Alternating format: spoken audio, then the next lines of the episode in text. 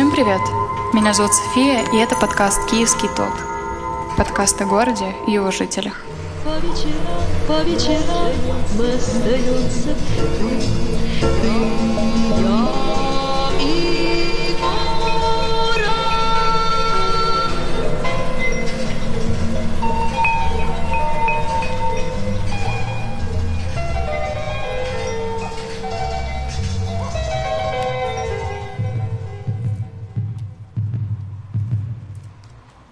Привет, Вова. Здравствуй, Софа. Окей.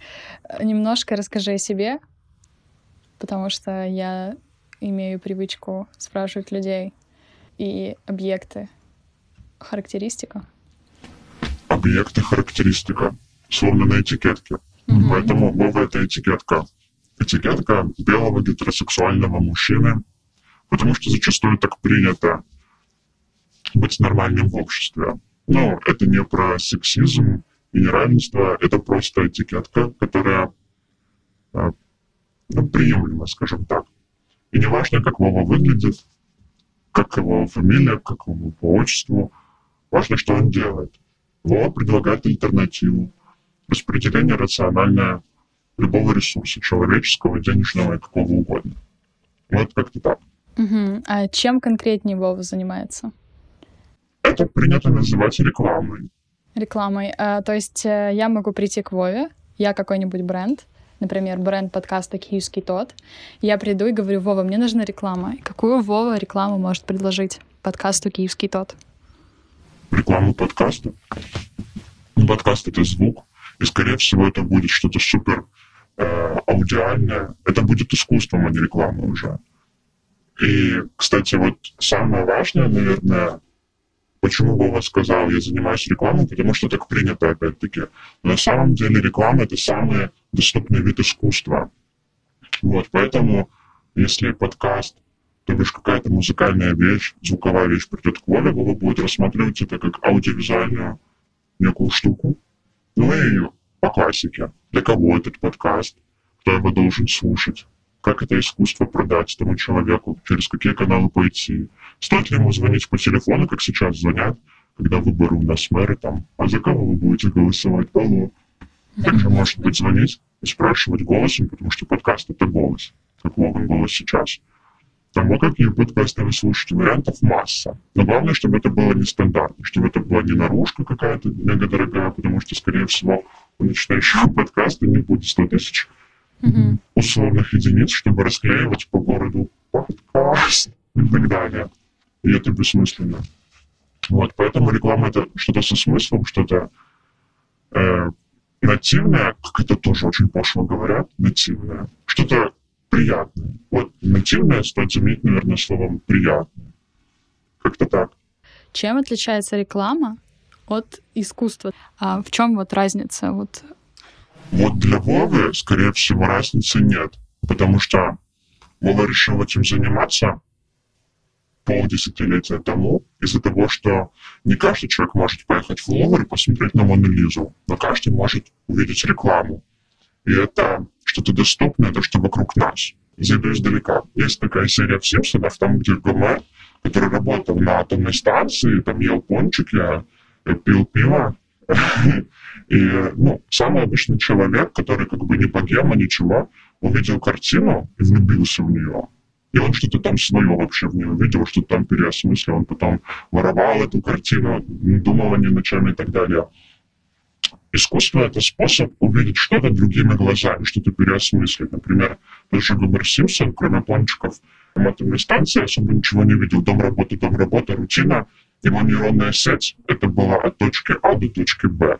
Mm-hmm. Очень рутинно, спокойно и так далее. Но как только мы э, видим что-то новое, но будь то цвета, формы и так далее. Что приятное нам. Да, наша нейронная сеть движется А, З, Е, Д, Ж и в такую точку Б. Она развивается, и тогда и жить становится интереснее, приятнее. В банальном смысле, чем отличается реклама от искусства, что в большинстве случаев реклама — это call to action сетей. Пойди, купи, цена, да, или ну, короче, гнилое всучивание чего-то, возможно, того, чего тебе и не надо.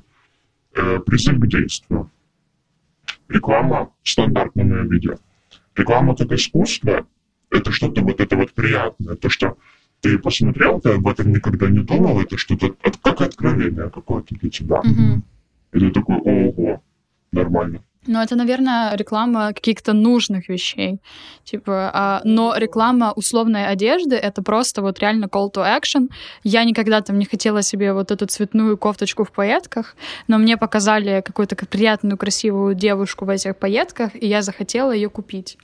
Ну, то есть мне приятна эта реклама, и она в целом, типа, про новое что-то, что, в принципе, может мне обернуться чем-то позитивным. На Кирилловскую могу сходить в красивой кофточке, познакомиться с красивым парнем или девушкой, и там с ним завязать отношения. Но, условно говоря, это все равно call to action. Рассмотрим кофточку в пайетках поподробнее. Окей. В общем, представим себе приятную рекламу кофточки в пайетках. Банально. Пайетки похожи на чешую. Допустим, в этой рекламе лежит русалка, да? У нее, понятное дело, в пайетках ее нижняя часть, то есть нижний этаж, там, где гениталии, и сверху у нее эта кофточка. И уже, ну, вот связь такая, что э, пайетки — это твоя там чешуя, броня и тому подобное. Короче, я сейчас намаливаю просто от фонаря такую штуку. Но это можно круто застилизовать, там, сделать прикольный какой-то диван, немножечко там грудастую русалку выбрать. Ну, все по канону.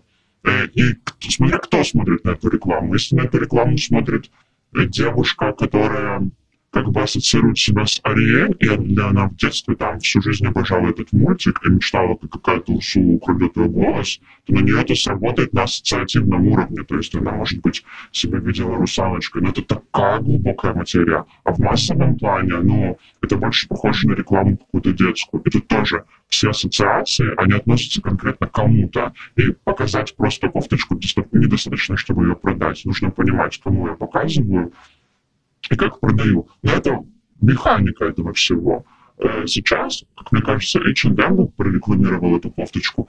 О, это пайетки, которые похожи на чешую рыбы, а рыба от нашей продукции не пострадала, потому что в нашей одежде нет микропластика. Вы кладете эту кофточку в машину, вы ее стираете, микропластик не попадает в океан, и ни одна черепаха не умерла от этого. Вот, ну, то есть у каждого бренда еще есть свой какой-то tone of voice, свой Позиционирование, да. да, очень хорошо, когда у бренда, как у H&M, условно, есть ненадуманный вот этот вот и CG. Как-то так. Про кирилловскую кофточку.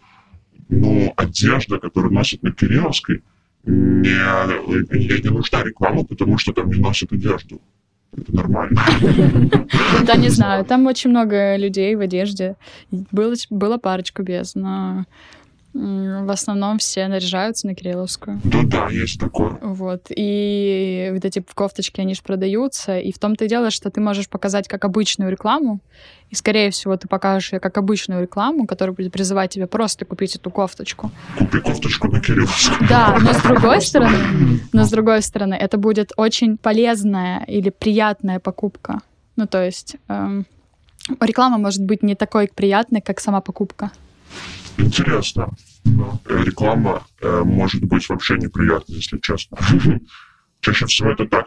Хотя вот я сейчас подумал, что э, круто было бы э, просто сделать рекламу, купи кофточку на Кирилловскую и просто сфоткать эту кофточку, и все. И вот это вот написать. И зачем что-то Нужно определенное, э, ну, знать, куда ее показывать. Например, повесить ее не возле Гулливера, а Ну да. возле э, Хвалевого или, как это называется, хлебной? Хлебный, да. Да, я, не ассоциирую хлебные почему-то с Кирилловской. Я, э, я не знаю, я ассоциирую все модные места, наверное, с Кирилловской, потому что я была там один раз, и для меня все модные молодые ребята, они все ходят на Кирилловскую. А модные молодые ребята обычно сидят в таких штуках, как Хвалевой.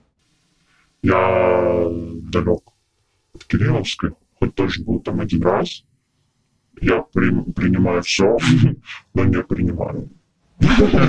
Это как? Что, что, как, как это понимать?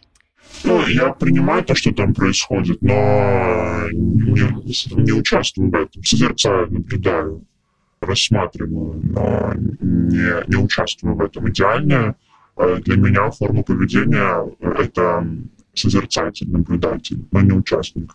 Вот быть ребенком — это очень выгодно Потому что когда ты ребенок, ты можешь наблюдать за взрослыми, смотреть, что они там пьют, едят и так далее, э, музыку какую слушают, но не участвовать в этом, и делать выводы одновременно. И обучаться этому, конечно. Да, да, да. В какой-то степени эмпатировать. И тут вот самая важная штука вот в рекламе как искусство — это эмпатия. И опять возвращаюсь к вопросу, чем отличается реклама от искусства, что сейчас почему-то часто реклама сделана вот без эмпатии какой-то. Люди думают, что другие люди это схавают, купят, и все будет нормально. На самом деле все нужно строить на сочувствии, потому что в иерархии чувств сочувствие — это самое высокое чувство. Это способность ощутить любое чувство так же, как и другой человек. То есть ты можешь понять, как другой ненавидит и ненавидит так же. Любить, как кто-то любит, и любить так же. Это высочайшее чувство, суперспособность какая-то. Сочувствовать, сопереживать. И поэтому, вот, наверное, чтобы создавать рекламу как искусство, нужно сопереживать тем, кому ты это пытаешься продать. А, ты не согласен, что вот современные агентства делают э, рекламу, которая, в принципе, про э, людей? Ну, например, была какая-то недавно реклама какого-то э, магазина электроники, где какие-то там психотипы или вообще типы людей в Украине показывали, там их обыгрывали, там условно суржик использовали, какие-то э, ну, такие шутки локальные, киевские или украинские. И это разве не эмпатия? Это стоп. Это делали вчера, это будет делать завтра, это делали 10 лет назад, 20 лет назад. Это делали всегда. Это что, не, не что-то новое. И, и если мы говорим, вот, к примеру, реклама магазина электроники, я вот помню рекламу, мама лежит на диване, играет э, музыка, это Final Countdown, ну, в общем. И там что-то «Це мама». И все вот эти рекламы начинаются одинаково. Це Антон, це мама, це Вася, це Вова. Под копирку. И это не эмпатия, это какой-то уже прием, как будто бы давайте проэмпатируем. И мы просто будем называть это тот-то. Ну и вообще это. Это, это не живое существо. Э, если бы копирайтеры пытались немножечко усложнять, а в рекламных агентствах очень часто звучит формулировка «надо проще», не поймут. Будто бы люди тупые. Как можно считать человека, которому ты пытаешься что-то продать, слэш предложить, слэш получить с него деньги, считать тупым? Люди не настолько глупые, чтобы покупать то у тех, кто считает их глупыми. И это чувствуется очень сильно. Иногда такое поверхностное отношение к аудитории, когда в сотый раз тебе говорят, это Вася, ассоциируй себя с ним, пожалуйста. На двадцатый раз уже не так прикольно. Было бы круто, если бы они пытались там э, банально снять что-то, как когда Шулер хардкор снял там несколько лет назад, или там больше, чем несколько лет назад. И это уже от первого лица буквально. Ну, хотелось бы увидеть что-то новенькое. И на такие ролики тратят баснословные деньги, хотя, мне кажется, тратить деньги на то, что ты ну, на отсутствие какого-то развития уже как-то скучно и бессмысленно. Такое чувство, будто это от безысходности. Уже не могу ничего придумать, но будет в этот раз це Антон. Він там пикнув, пикнув и напыкался. Угу. Возможно, суть не в том, что агентства считают людей тупыми, а в том, что агентства хотят э, упростить, э, чтобы человек, э, типа, не засорять его информационное пространство. Ну, вот... Тем самым он его засоряет. Да, а, ну я просто думаю, что почему рекламы такие короткие, чтобы запоминаться и чтобы не занимать много времени. Это очень хороший подход. Классно, когда ты за пять секунд можешь сделать что-то такое, что запомнилось и не взбесило. Это офигенно. Но история про Антон — это не про пять секунд, и не про взбесило, и не про «О, вау, вот это круто».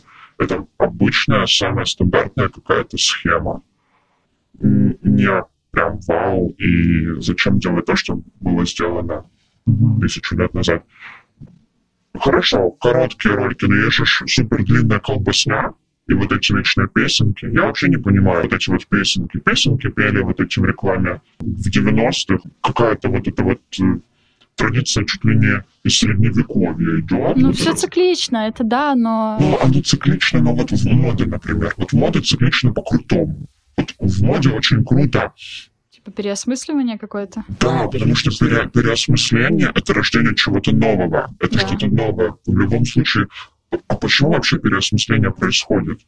Мы поколение, у которого есть доступ ко всей информации в мире. Мы до сих пор ее перевариваем. Не было такого огромного доступа к углу. И у нас есть доступ ко всему, чему мы захотим. Вообще, ну, в плане информации, все, мы до сих пор ее напитываемся, ее перевариваем, и из нее что-то новое извлекаем. Поэтому мы по факту супер чего-то нового, как вот футуристы рисовали картины с летающими там, не знаю, скейтбордами и платьями из э, пластика, как в пятом элементе у Люка Бессона. Почему еще такого нет, да? Почему мы еще не живем, как в Blade Runner с, э, там, как это первый, господи, кто его снял? Неважно. Короче, почему? Потому что мы до сих пор еще перевариваем все, Мы что до сих пор еще в прошлом живем. Естественно. Мы не то, что живем в прошлом, мы живем сейчас. Мы живем не в будущем, не в прошлом, а сейчас. И в этом сейчас мы перевариваем все, что было тогда, и потихонечку изобретаем что-то новое, на то, что было тогда. Ну, то есть, если ты не знал, что был велосипед, ты можешь изобрести велосипед. Мы знаем, что был велосипед, поэтому сейчас изобрели какой-то там велосипед, который... э, На электроуправлении. да, возвращаясь к песенкам, то условно в другом городе, не в столице, скажем так, да, они услышали не стандартную какую-то песенку, а какой-то навороченный саунд-дизайн, да, с отсылками, возможно, там, к саунд-дизайну школы BBC по там, инженерии звука. Для них это вау. И они обратили на эту рекламу больше внимания, потому что она им запомнилась не текстом, а, скорее всего, какой-то типа новой фичой. Вот это круто, вот это классно. Я э, сейчас работаю в моде и примерно понимаю вот это вот э, то, что ты говоришь, переосмысление. И я просто вижу это все немного иначе. И мне кажется, что переосмысление идет скорее из-за того, что все меняется. Люди привыкли к тому, что было, но при этом у них мир вокруг поменялся, и они привыкли уже к, другой, к друг- к другим реалиям, и тебе приходится менять что-то, типа вот это подстраивать up to date, э, потому что, ну, типа, люди не поймут. Вот ты говорил тоже вот За- как это называется, экзорцизм и за э, м, обновление какой-то информации под нового, под нового клиента и под нового человека. Вот так же происходит и с модой, и с рекламой. То есть, например, все остается, например, форма остается та же, но вот э, смысл и вот эта вот э, сущность меняется немного. я считаю чуть-чуточку иначе. Вот про экзорцизм я могу вот еще раз рассказать этот пример.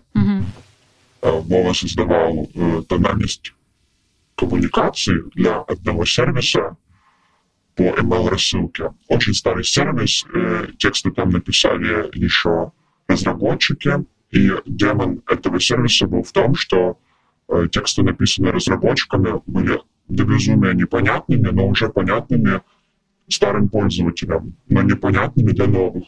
И нужно было этого беса изгонять, и тут вступила в силу метод экзорцизма, и на этом строился э, Tone of. Я вот сейчас не буду все стадии перечислять, потому что я их толком не помню, но самые две понятные стадии это было выявление демона, то есть э, понять, где эти тексты и как они воспринимаются, что, о чем они вообще говорят. Потом на этой же стадии там что думают об этом люди э, нынешние, что думают об этом люди новые, как вообще люди относятся к сервису, как пишут другие конкуренты. Ну, обычный анализ аудит какой-то. Потом была стадия там что-то столкновения, когда ты сталкиваешь э, старый и новый, и, и изгнание. Это из шести я назвал три, ну такие самые майлстоуны. По факту получилось найти золотую середину, потому что э, мы все говорим там на, грубо говоря, если это русский, на русском языке, мы понимаем какие-то базовые слова без наворотов. То есть человек, который привык там к, э, не знаю, слову фрустрация, он привык к нему. Но человек, который не знает этого слова, он знает слово неудача, как и человек, который знает слово фрустрация, знает слово неудача. То есть ну, универсальное какое-то слово. Это одно.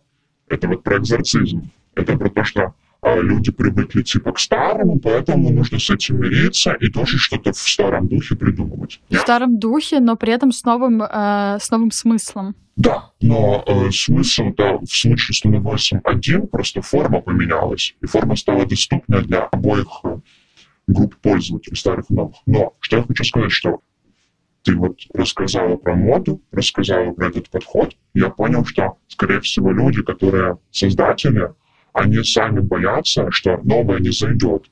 Они боятся рисковать, боятся экспериментировать и думают про то, что да, я сделаю то, что поймут. Боятся быть непонятыми. А не нужно этого бояться, мне кажется. Нужно миру отдавать то и смотреть, как он это оценит. Это же эксперименты. И только тогда мы можем понимать, оценят или нет.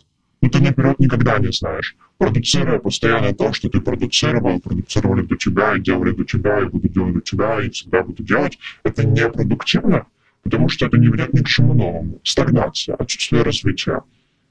Я считаю, что было бы круто, если бы какой-то бренд сделал бы там рекламу без рекламы. Например, просто там, не знаю, пустил белый экран без ничего. Mm-hmm. И там 5 секунд просто белый экран, все, вырубился.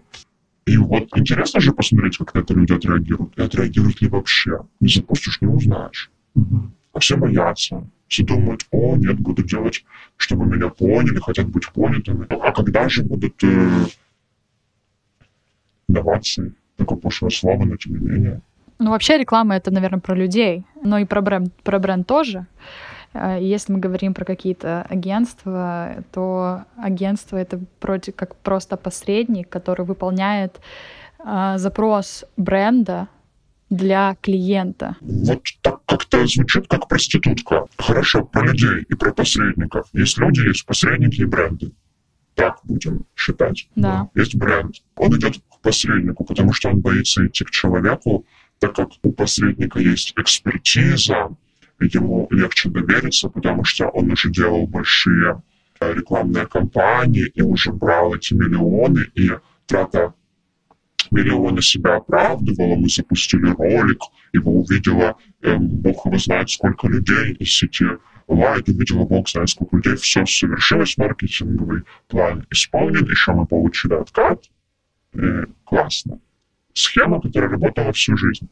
И э, бренд и посредник — это две корпорации. У них такое корпоративное мышление. Им нужно э, выполнить маркетинговый план. Вот. Им нужно запустить рекламу на указанный бюджет, чтобы повысить свои там продажи условно. Окей, все это понятно, как божий день. И если мы углубимся в это все и поймем, что со стороны вот первой стороны бренда и второй стороны посредника там фун- функционируют люди, то тут надо понимать, как они это делают, функционируют. Условно, человек, который стоит за брендом, он э, хочет, чтобы его бренд выглядел так, как написали в гайдлайне. И он, возможно, даже не всегда углубляется в то, хорошо это или плохо. А там, где посредник, тоже есть люди. Люди, подключенные к системе. Системе посредника. И эти люди, они видят себя в системе, но не видят себя вне этой системы. То есть невозможно даже не интересуются тем, что происходит в мире, не видеть себя в этом мире, кто я такой. Очень легко забыть и потеряться, кто ты такой, когда ты изо дня в день э, вроде бы делаешь творчество, но исполняешь какую-то рутинную работу. Поэтому люди вешают на себя ярлыки, те же этикетки. Я копирайтер э, в таком-то агентстве, не будем называть каком. И это вот я. Они себя с этим ассоциируют, уходят в работу, но они скорее всего, видят себя вот так, но а кем я буду через 10 лет? А что я сделал? А результат моих действий какой? Уже не видят, потому что это система. Это как в матрице. Тебе нужно либо выйти из матрицы, либо продолжать там жить. Либо продолжать там жить. И это очень э, ограничивает. То есть ты не можешь эмпатировать, потому что ты изо дня в день видишь одно и то же. И как-то так. Но вот в Ютубе и Гугле, например, э, там же тоже работа в офисе условно такая банальная.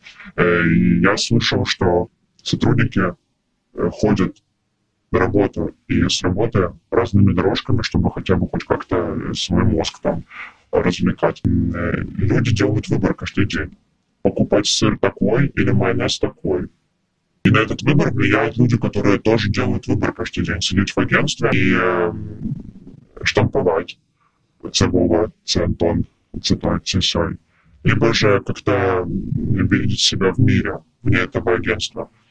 Это тоже очень э, сложная штука, потому что есть еще комфорт, то есть ты не можешь, типа, уйти с работы, потому что тебе нужно платить за квартиру и все и так далее. Это понятно, но есть выбор быть человеком, и, понятное дело, у тебя есть там базовые потребности, но ты их найдешь, как восполнить, делая то, что имеет результат. Вот. И к чему мы пришли, что система не обеспечивает тебе твой личный результат чаще, чаще всего, потому что, ну окей, ты получишь канских хлебов, но чтобы их получить, нужно тоже как-то понимать этот мир вне системы. Э, и что дальше? Ну, что, что ты поменял? Ты ничего не поменял, ты поставил статуэтку на стеночку и все. Вот. Из этого депрессия, наверное, у людей бывает, потому что не понимают, что они делают ежедневно. Но если ты от себя, от системы отключишь и посмотришь на себя в этом мире, кто ты такой, зачем тебя родили? Может, тебя родили, чтобы ты кино снял, которое поменяет там точку зрения людей на женщин, геев или тому подобное. Либо же ты просто плантацию картошки высадишь, которую на Марс потом перевезут и колонизировать его будут. Вот это тогда имеет смысл. В общем так, каждый выбирает свой смысл. Может существовать смысл параллельно с системой? Вот э, я просто сейчас, мне кажется, что занимаюсь более-менее осмысленной какой-то, э, э, осмысленным развитием себя, но и при этом я до сих пор пока что в системе. Круто, если система всегда помнит про смысл и не теряет его. Потому что если система начинает тупо зарабатывать деньги и думать прежде всего, о, надо что-то продать кому-то, как угодно. Вот как угодно и что угодно, это там, где нет смысла. Мгм. Вот. Это хорошо. Ну, плюс еще смысл в ресурсе. Ты не можешь рождать смысл, ты не можешь его поддерживать и продвигать, когда у тебя нет какой-то энергии, когда у тебя нет э, силы. Э, и чтобы они были, их надо аккумулировать, развиваться. Это все так банально звучит, но на самом деле это самые простые вещи. Расслабляться, в общем. В системе ты не расслабишься, ты постоянно кому-то должен. Как в песне «Бульвар Депо». Там, будто все вам должен я, будто все вам должен я. Не слышала. Классная песня, классный вообще чувак. Да, система просто ставит тебя на конвейер, и она из тебя посасывает так нормально. Э, И человек, он должен как бы оставаться прежде всего человеком, не идти по головам и так далее, и понимать, что мне нужно есть, мне нужно пить, мне нужно спать, мне нужно отдыхать, мне нужно там смотреть на картины, природу и еще, может быть, там Что насчет потребностей?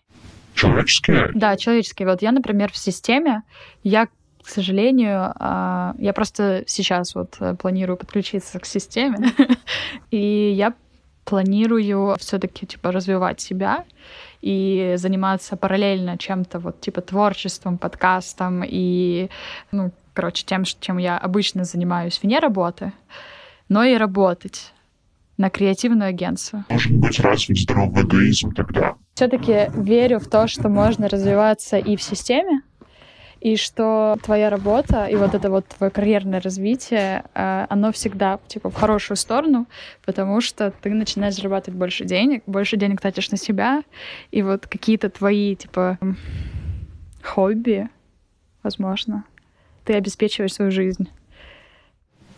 Это понятно, это больше про деньги, а не про... Ты хочешь подключить себя к системе, потому что ты считаешь, что это даст тебе деньги для твоего развития. А принципы?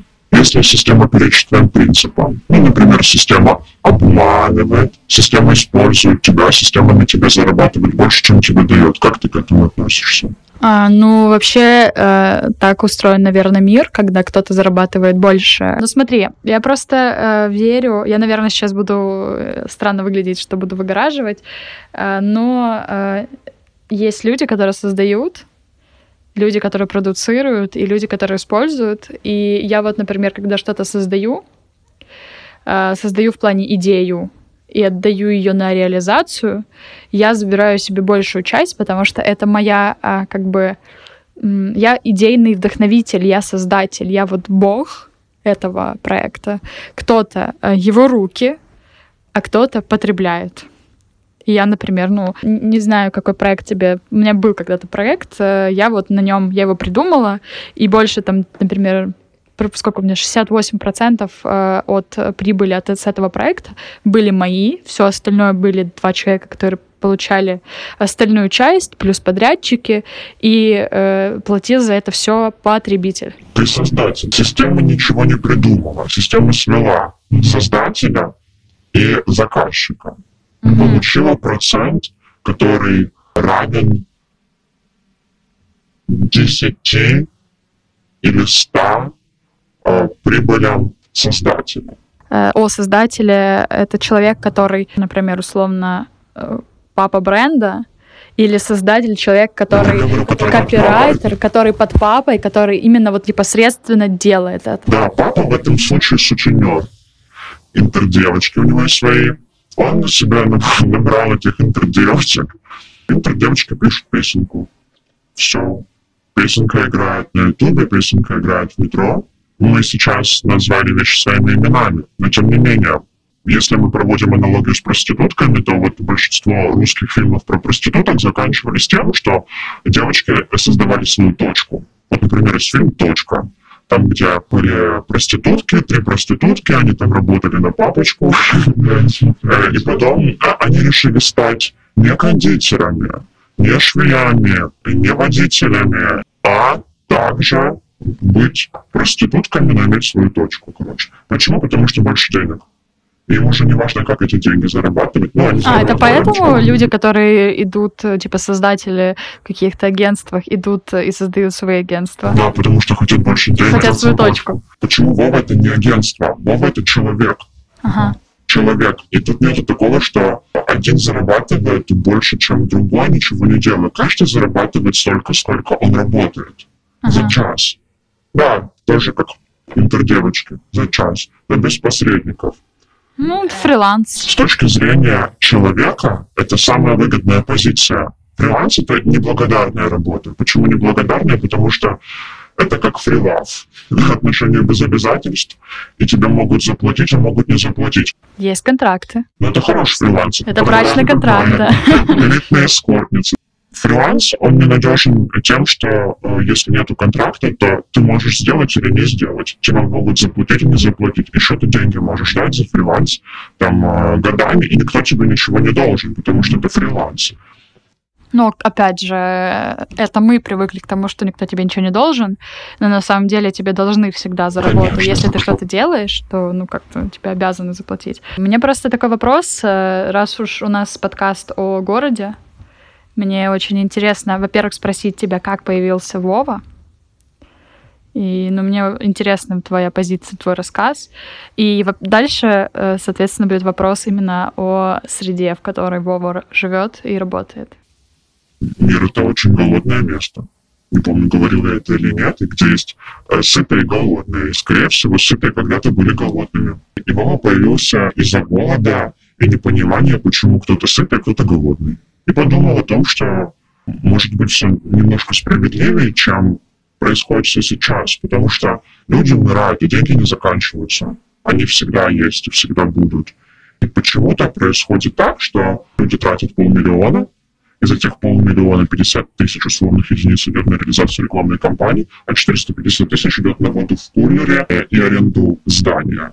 Но это же бессмысленно львиная доля, которая идет просто на какой-то эфемерный комфорт, который по факту никому не нужен, и иногда даже убивает таланты и выключает текст системе. Поэтому Лола решил пред, предложить вот эту альтернативу. Родился он из желания немножечко поменять мир в плане того, что перераспределить ресурс. Uh-huh. Немножечко повернуть это и сделать так, чтобы выгодно было обеим сторонам. Тем, кто платит, и тем, кто зарабатывает. То есть потратить можно меньше, заработать можно больше. Не обязательно создавать свою точку и продолжать быть интердевочкой. От человека к человеку. Тратить меньше, получать больше, а эти деньги, которые можно было потратить на комфорт, условно там воду в кулере, а можно потратить на развитие своего продукта. На Кока-кола потратила вот эти вот 450 тысяч на то, чтобы сделать, не знаю, там, веганскую Кока-колу или Кока-колу не в пластиковой бутылке, не в стеклянной, в какую-то там короче, сделать упаковку. Я недавно видела э, Foodverse Marketing запустили из э, кукурузы. Ку- вот. Кукурузные. Можно стаканы, стаканы. кокосовый стакан, стакан, который еще можно съесть. Что-то в этом роде. Потратила деньги не на чей-то комфорт, который никому не нужен, а потратил деньги на что-то новое, как-никак эксперимент. Я вот сейчас слушаю тебя, Вова, и мне вот кажется, что Вова — это больше продукт именно карантинный или посткарантинный, потому что вот до карантина я не могу представить Вову. Могу представить только во время или уже пост. Ну, вот пост пост, да, потому что Вова человек, который не верит в рабочее место, Вова человек, который, точнее, не верит в рабочее место как офисное рабочее место или, там, например, кустарное рабочее место. Вова верит в удаленную э, работу дело самого на себя или нет? Дело даже не в месте, а дело в принципе. Угу. Принцип таков, что почему 450 тысяч тратится на людей, которые не причастны к тому, на чем заработали деньги. Угу. Это нечестно. Это нечестно. Ну, смотри, просто иногда, э, ну, типа, все причастны. Ну, типа, я просто верю в то, что люди зарабатывают столько, сколько они зарабатывают, типа, сколько они хотят зарабатывать. И почему-то мне кажется, что немаловажно, э, когда человек дает условия труда, и я говорю не сейчас не о папе бренда там или не о тройке людей, которые создали другую, там, другое агентство, а говорю о людях, которые там, например, сдают помещение или делают ремонт, или завозят воду, или там, короче, разные, разная рабочая сила, которая все равно нужна, потому что у него есть спрос.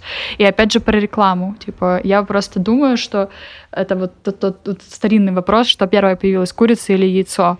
И мне кажется, что появилось э, первое, типа, спрос, а потом появилось предложение агентства ничего не делают просто потому, ну или, или делают такую тупую рекламу, условно тупую рекламу, просто потому что не люди тупые, а людям нравится типа смешное, глупое, ну типа тупое еще тупее. Это не про тупое, это не про глупое, это не про плохое, это mm-hmm. про одинаковое. Вова не хочет сказать, что реклама там это плохо. Это не плохо, это просто уже было. И все, это ничего нового. И Вова не говорит, что агентство это зло, что это плохо, это система. Это выбор, который делают люди. И можно выбирать идти работать в агентство и там быть in the box, да. а можно быть out of the box. Это выбор. Можно платить миллион и получать рекламу за миллион, ролик э, и плейсмент, и быть уверенным, что она сработает, потому что я заплатил миллион, я уверен, да. А можно так не делать. Можно заплатить в четыре раза меньше и получить ну, такой же результат, условно, или даже, может быть, лучше, потому что он будет новым. Это не, не война, и это не противопоставление, это просто альтернатива. Никто не знает, как это будет работать, потому что пока что Вова предлагает альтернативу, ее тестирует, и все. Э, но по факту, откуда она появилась, возвращаясь к вопросу, откуда произошел Вова, это просто из вопроса, а что если? А что если можно тратить деньги э, на другое? перераспределить этот ресурс. Что если и не всегда э, нужен офис, и не всегда нужен начальник, чтобы создавать крутую рекламу. Может будет получаться это делать за меньше денег, без посредника, угу. без папы или сутенера. Но а если это какой-то типа творческий рост и арт-директор? Это не начальник, и это не организация, типа. Еще раз, вопрос непонятен. Ты говоришь, можно сделать это без начальства, но начальство бывает разное. И, ну, у меня вот это, это к тому вопросу сейчас. Будем называть это, ну, куратор. Вова — это один человек. Вова — это все. Каждый может быть Вовой.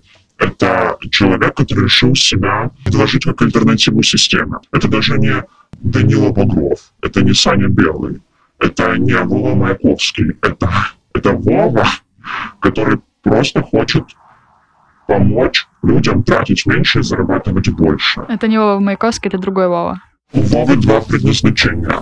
Первое — это, которое уже было названо, тратить меньше, зарабатывать больше. А второе — делать новое, то, чего еще не было. Переосмыслять или рождать новые смыслы, которые будет забрасывать этому миру, голодному миру, кормить, ну и смотреть, как он это реагирует нравится, нравится, вкусно, невкусно. Экспериментировать во имя чего-то нового, потому что нету неудачных экспериментов. Есть эксперимент, который там, прошел и не прошел, да, ну, пошла реакция и нет реакции, это все равно какой-то результат, который ведет к какому-то открытию. То есть Вова первооткрыватель, вот так. Как Вова придумает новое? Я просто... Мне кажется, что сейчас очень сложно придумать новое. Просто делаешь то, чего еще не было. А чего не было? Вот. А опять же правило вот это то, что то, о чем ты подумаешь, точно есть в порно. И значит, значит, везде тоже есть. Это, кстати, очень классная мысль, потому что на самом деле то, о чем мы говорим, то, о чем мы будем говорить или говорили вчера, уже кто-то об этом говорил, говорит, ну, в Или подумал хотя бы, да. Да-да-да, или подумает. Э, Ничто не уникально, да? Новое и уникальное, оно как бы смешно, но и одновременно разные вещи. Это же реклама, и есть каноны э, в плане методики. Да, есть аудитории, есть сегменты, ниши, сферы, рынки. Например, на рынке мобильной связи еще не было этого, но это было в порно. И для той сферы это что-то новое. Ага. А в порно не было еще того, что было на рынке мобильной связи. Типа заимствование. Это не совсем заимствование. Это, это не пиздинг, как художник.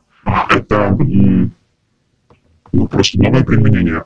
Э, Я вот э, видел вчера самокат, где есть сиденье. Да, я тоже видела. Вот. И это же что-то новое, да? Если просто спиздить из спорной индустрии э, что-то для рекламы мобильной связи, это будет что-то вроде бы такого самоката с вот этим сиденьем. И это не будет считаться, о, блядь, самокат спиздил что-то у велосипеда. Нет, конечно. Это будет ну, что-то новое. Мгм. Интересно. А, окей, хотела еще спросить о месте, о среде, в которой Вова живет, потому что, опять же, подкаст про Киев. Вова живет на острове, который является географически центром города Киев. Вова очень сильно обижает, когда э, чаще всего приезжие люди из там, других городов, э, больших, маленьких, не городов, а населенных пунктов, говорят Вове, ты не из центра, ты живешь не в центре. Сори, а кто вы такие, чтобы рассказывать мне, где центр моего города? Вова киевлянин, он понимает, где, где что находится, но его действительно немножечко обижает, когда какой-то человек там из какого-то Нежина ему говорит, о, да ты не в центре живешь, ты вообще непонятно где. Вот приеду я в Нежин, ты мне будешь рассказывать, где там центр. Ну, это я никого не хочу обидеть, но Да я просто, я просто в центре живу, и тут такое, Вот, а я приезжая. Ну, нету никаких претензий к приезжим, есть э, претензии к тому, что рассказывают, где там центр, а где нет. Да, или как хейтит левый берег. Я, Вот. например, одни- один из хейтеров вообще левого берега, но левого берега, который э, вот Поздняки, вот я не знаю, я Пох, пох это называется поздняки, а сокорки харьковский пох.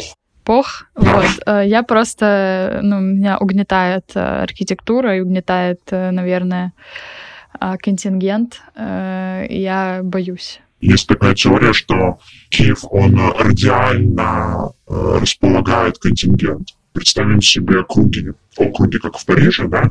Центр, э, он меньше всего, он самый спокойный там. Центр, который центр, который вы называете центром, он не географический, там прям сделай крестик на Киеве, и вот там, где линии пересекаются, это будет центр. Но он находится там, где живет Вова на острове центр города Киев, лавра, да, ну да, арсенальные, театральные, золотые, Крещатик, центр.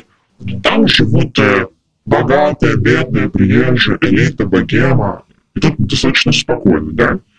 Вот. Дальше идет э, там чуть-чуточку Оболонь, э, Русановка, немножечко Поздняки, и там тоже вроде бы как возле воды спокойно. Дальше идет жестче. И чем дальше по этому по кругу мы отдаляемся, по радиусу, все жестче, жестче, жестче, жестче, жестче. А потом там еще где-то идет этот, э, как называется, э, Троещина. Интересный факт про Троещину, что Троещина, она по численности своего населения превышает э, Ватикан э, и некоторые государства в мире. То есть, по факту, Троещина могла бы быть отдельным государством. Ага. И есть еще такой феномен, что на Троещине живут люди, которые никогда не покидали пределов. Ну, Троещина. да, они родились там, они пошли в детский садик, в школу, в универ, устроились там на работу, и все. Ты кого-то знаешь из э, примера такого? Нет.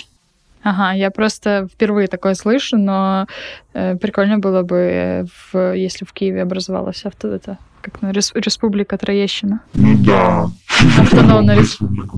По-моему, это незаконно, но Есть такие части мира, которые просят автономности просто потому, что их либо слишком, на них слишком давит это государство, которое, типа, вот авторитарное, и они хотят как-то отделяться. Я сейчас говорю не про наши, типа, не подумайте.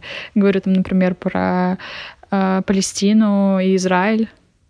Ну, и вот такие штуки, которые прям, типа, вынужденно, что людям нужна была свобода. Возможно, Троещина это тоже. Мне кажется, они всем довольны, но я... Я никогда не встречала человека с Троещины. Вот. Я просто знаю людей, которые переехали, например, какого-нибудь Запорожья или с Мариуполя и э, жили какое-то время на Троеще, никто не жаловался, но вот коренных троещ... троещичан я еще не встречала. Ну, это самые разные люди. Все люди разные вообще. А разные, они рассказывают какие-то супер крипи истории о Троещине или типа все нас намного лучше, чем мы себе представляем. Это тоже какие-то мифы, легенды. Мне кажется, на Барышеговке там ча- чаще можно встретить э, человека с какими-то криповыми историями. Про Троещину, ну, не знаю, не могу вспомнить прям так сразу. Ничего такого. А Расскажи про центр Киева, э, где Вова живет. Ну, там круто, там природа, там вода. Творческому развитию очень сильно все способствовало, потому что место, где живет Вова, был построен в 80-м году как лучший архитектурный проект Советского Союза, короче. Там строили дома для писателей и художников.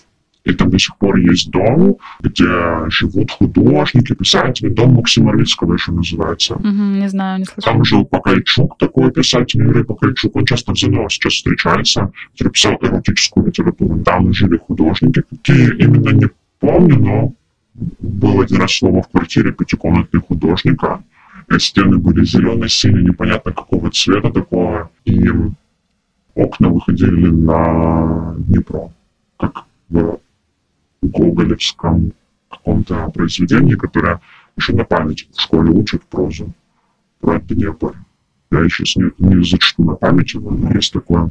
Э, Там есть все, что нужно для нормальной жизни. Инфраструктура присутствует. Э, Я просто знаю, что это за район, и я мечтала там жить как какое-то время, а пока жила на тоже э, в той части Киева, но на другой стороне, и которая считается криминальным типа районом, ты, наверное, понимаешь. Да. да, что это такое. Вот. И я просто всегда, когда ходила гулять, на вот этот вот центр географический, всегда представляла, как я сниму себе квартиру и буду там жить. Но потом так сложилось, что ехала на Подол. Ну, и жила на Подоле. Ну вот, кстати, Подол. он немножко похож. Ну, чем-то. Нет? Не, не, Не, не. не. Подол мне очень нравится, потому что Не нравится тебе Подол? мне нравится. А, ну, обоснуй. Блин, а что, что, что за мне за герои попадаются постоянно? Там воняет. Подол? Это раз. Чем? канализации. Там проблемы какие-то с этим есть. Ну, м, еще воз- воз- воздвиженки попахивает так нормально, э, но запах не проблема. Ну, как-то там так, как вот, э, если Достоевского читать, осень, вот эта улица, особенно Межигорская, вот такие там как-то прям так депрессивненько чуть-чуть. Плюс меня всегда поражала такая интересная штука, совпадение, что возможно, у мест есть энергетика из-за людей, которые там когда-то жили много лет назад. И вот загадка дыры, почему ночные клубы находятся на одной улице вместе с дурдомом. А, Фрунзе, Кирилловская, там вот. Кирилловская. Ду- Дурдом там есть? Да, конечно. Очень рядом. Па- ну, Павлова, Фрунзе. Дурдом, самый настоящий. Психбольница. Как еще назвать? Дурка. Непонятно. Рехаб. Нет, но... Это как-то интересно, потому что оно как-то вот э, энергетически, видно, притягивается вот эти вот вещи в, в- в городской среде. И Что Ну, ты хочешь сравнить рейв с сумасшествием? Ну, отчасти.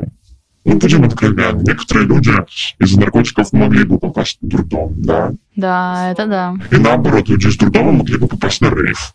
Мгм. Но я, я, например, не знала. Спасибо, что открыл мне тут Так там же все рядом. Closer, Кирилловская, ну, Closer, это вся вот эта Да, история. Отель и Кирилловская. И потом так, опа, дурдом. Но оно все как-то рядом. Блин, я, наверное, не, не доходила просто до дурдома. Или никогда не обращала внимания. Я просто знаю, что там есть какие-то офисы, заводы. Да, да, да. э, Промзона, офисы, промзона и дурка, да, где-то. Блин, надо сходить посмотреть. Не Я- турку, но там она не сильно ну, архитектурно отличается от того, что вообще есть на улице. Но я не был в дурдоме, но я просто ходил как-то э, пешком э, в дневное время суток мимо этой улицы, мимо Кирилловской, и так, оп, дурдом. Ну и я просто знал, что дурдом у нас в, городе есть, есть ночной клуб, и как-то интересно, что он на одной улице находится. Просто наблюдение такое. Всё. Мгм. Мне кажется, как раз вот такие вот истории, какие-то такие по- под- подмечания можно услышать только от людей, которые здесь давно живут. Что я, например, наверное, замечаю Кирилловскую, а ты, например, замечаешь уже не только Кирилловскую.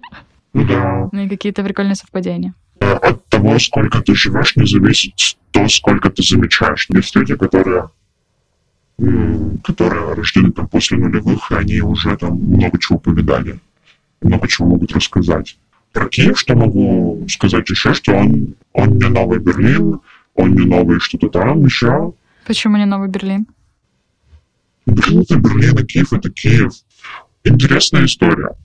Не про Берлин, а про Москву. Э, Как-то раз Вова шел домой, и стоит такой на светофоре, и там стоял, короче, блогер один. И Вова так по приколу его поглядывал иногда, и, и такой подходит, «О, это ты!» И блогер говорит, «Да, это я». И он из Москвы, и говорит, а как ты так вот просто подошел и сказал, о, это ты, в Москве так не принято. К тебе подошли, сказали, о, это ты, пошли гулять, типа, пройдемся, я тебя там проведу, покажу город. А у вас здесь так все просто. И вот, Киев отличается тем, что здесь достаточно все просто. Поэтому э, считается большим селом или даже квартирой какой-то, где мы тут все вместе живем, гуляем, как большая коммуналка. То есть удивительно, что тут все друг друга знают, что способствует на самом деле вот пресловутой эмпатии, сочувствию. Мне кажется так, что вот эта открытость, мы должны ей пользоваться, а не сравнивать себя с Берлинами, Парижем и так далее, а за счет того, что мы настолько как бы связаны, открыты, мы можем там просто с незнакомым человеком сказать «Привет, пойдем гулять». Мгм. Вот до того, как мы сегодня встретились, я сидел, ждал, и ко мне просто так подходит девушка, говорит, привет, ты пьешь кофе один, можно мы посидим вместе его попьем? Я говорю, ну давай, сиди, с чего нет. Мгм, так, э, с которой ты Да, да. Но я просто так это сделал, потому что я просто захотелось с кем-то поговорить.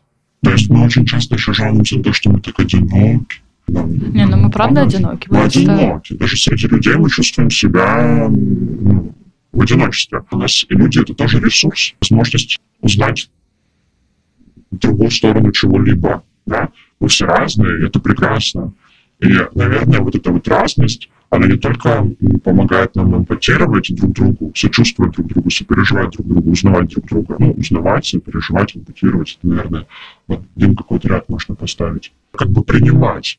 Говорят, что толерантность — это форма безразличия. Но на самом деле толерантность — это форма уважения, потому что уважение — это круто. Это ты человека считаешь как бы чем-то лучше, чем ты, ты можешь у него чему-то поучиться, либо он умеет что-то, чего ты не умеешь, а хотел бы это сделать, и он тебя стремит к чему-то. Вот какое-то в этом есть развитие и в- взаимовыгода не в плане корысти. Э, и ой, так далеко я зашел что-то. Короче, все. И да, наш город, он способен с помощью открытости развивать эмпатию, уважение, и поэтому мы, наверное, какая-то не то чтобы коммуналка, а целая коммуна, где каждый может создать что-то свое. Поэтому у нас так много заведений прикольных открывается, поэтому у нас там выставки и все, что хочешь, есть. И э, классная почва, чтобы делать классную рекламу, и реально ее делать как искусство, а не повторять, повторять, повторять, повторять, повторять, повторять делать что-то новое, не бояться этих экспериментов, потому что мы открыты, и, собственно, мы открыты к экспериментам, и нас не то что поймут, нас, скорее всего, примут. Ну, ты мне просто сейчас описываешь, э, я ду- думаю про Берлин, почему не Берлин?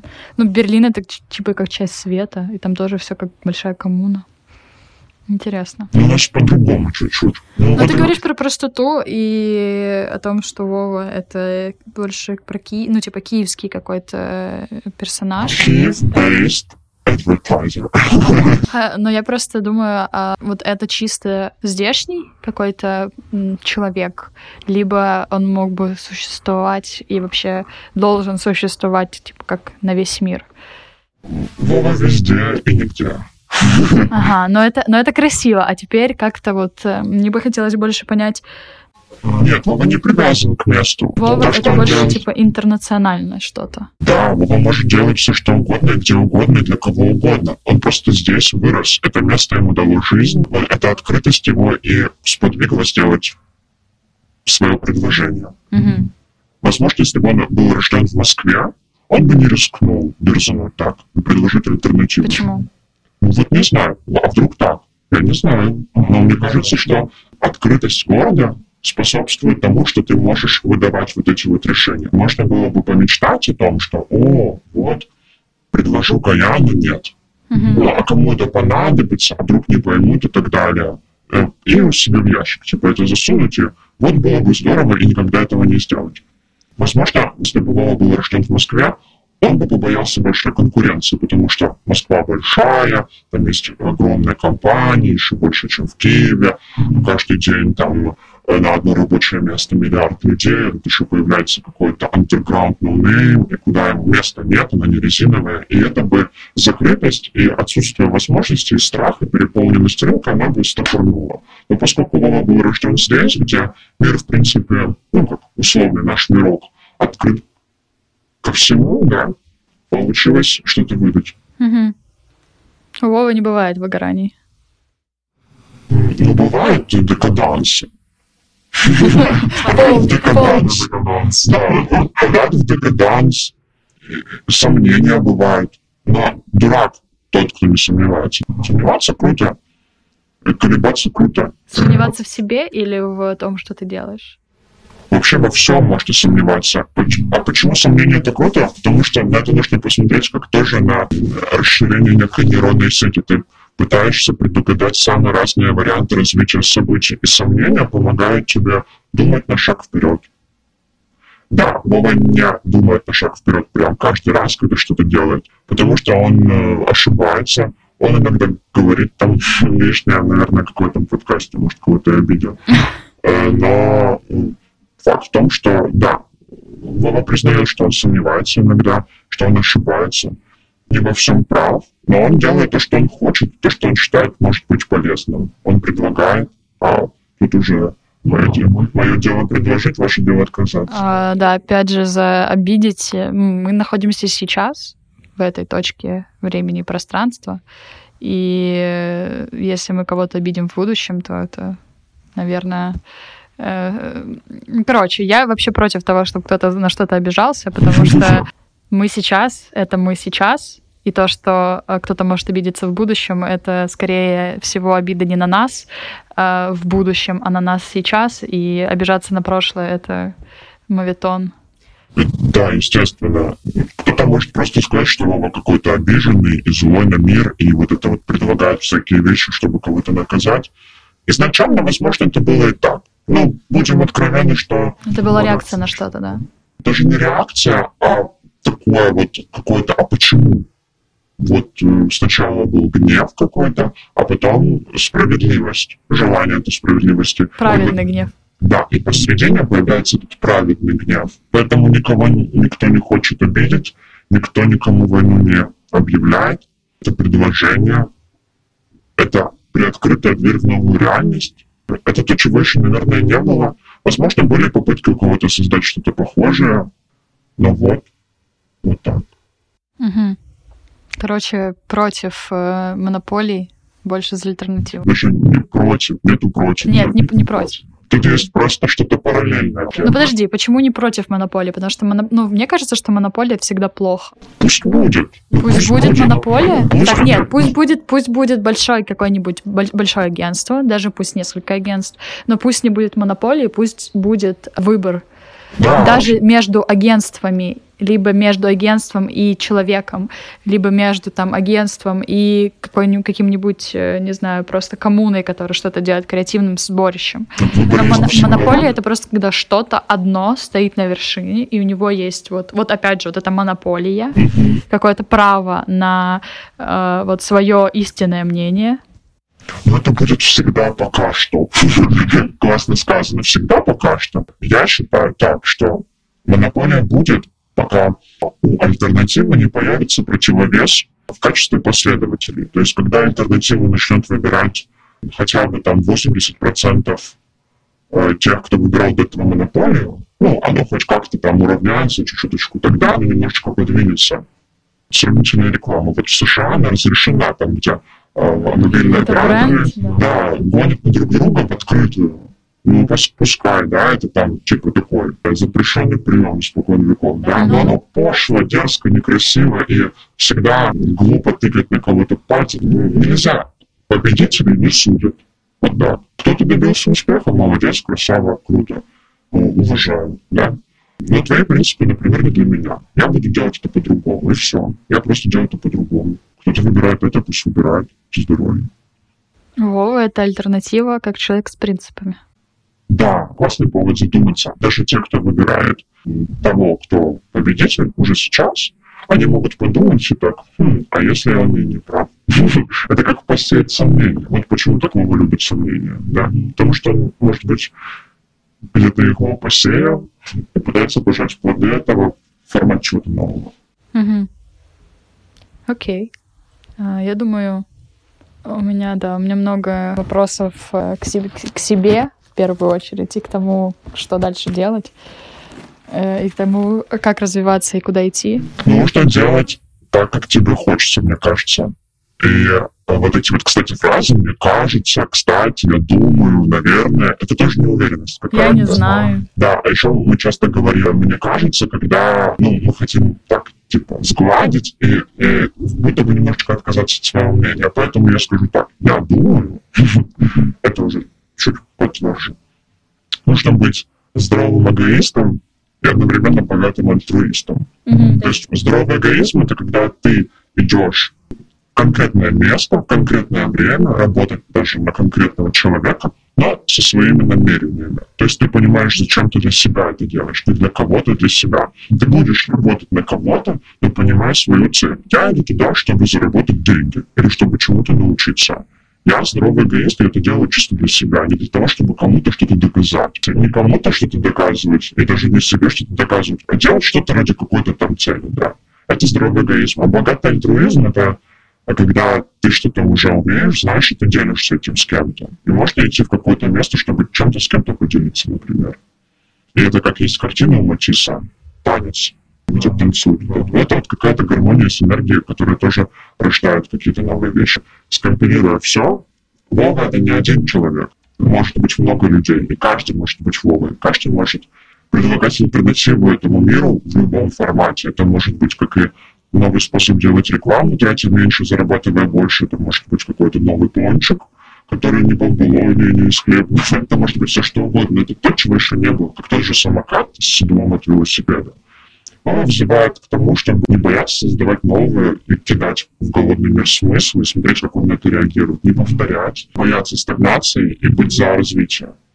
Поэтому надо делать то, что хочется. Если тебе хочется подключить себя к системе на какой-то период своей жизни, значит, ты не просто так этого хочется. У тебя есть какая-то потребность либо здорового эгоиста, либо богатого альтруиста. Короче, нужно осмыслять. Подходить ко всему с долей, да, а- осознанности. Ос- а- ос- осознавать, осмыслять, обдумывать свои действия, свои шаги. Импульсивные вещи, они тоже имеют смысл. Но импульс — это опыт и это эксперимент. Нет не- неудачных экспериментов. Есть эксперимент, который там показал результат, показал другой результат. Мгм. И один тебе подходит, а другой не подходит. Окей, Окей. спасибо большое. По вечерам, по вечерам мы остаемся ты, ты и я.